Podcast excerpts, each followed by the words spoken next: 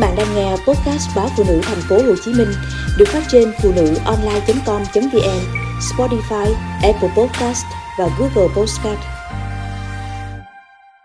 Hoa hồng trắng Du học trở về, anh nói với em, anh xin lỗi vì đã để em phải đợi lâu và anh đã tặng em những bông hồng trắng. Mắt em nhòe nước, Em vẫn nhớ ngày hai đứa ngồi bên nhau trước đống lửa trại mùa hè xanh năm nào Em đã hỏi anh Sắp ra trường rồi, mình sẽ mang gì vào đời đây?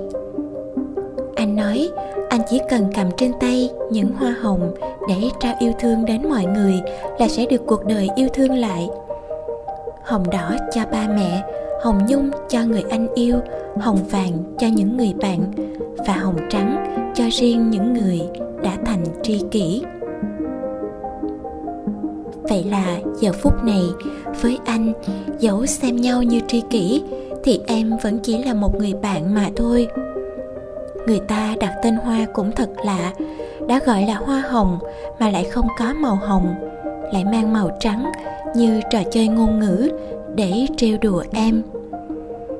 Sau nhiều năm quen nhau, em từng mong chờ anh sẽ tặng em hoa hồng nhung đỏ thắm nhưng hình như thời gian xa cách đã làm nhạt màu hoa em mong ước.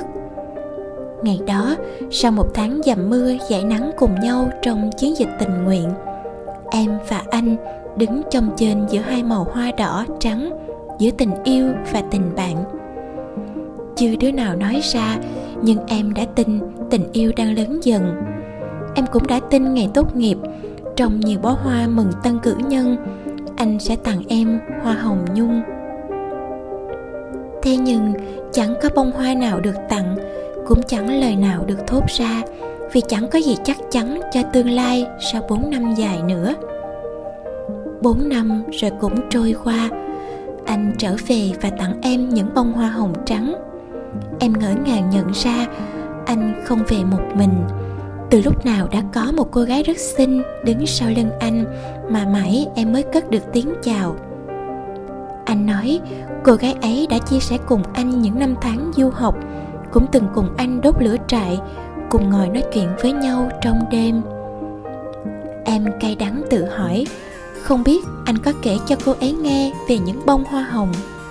Và cô ấy có được anh tặng đóa hồng nhung nào hay chưa? Còn em em đã có hoa hồng trắng, từng bông thật đẹp tôi cũng xin cảm ơn anh đã nói ra điều cần nói một cách tế nhị nhất cùng em. Xin cảm ơn những bông hồng trắng.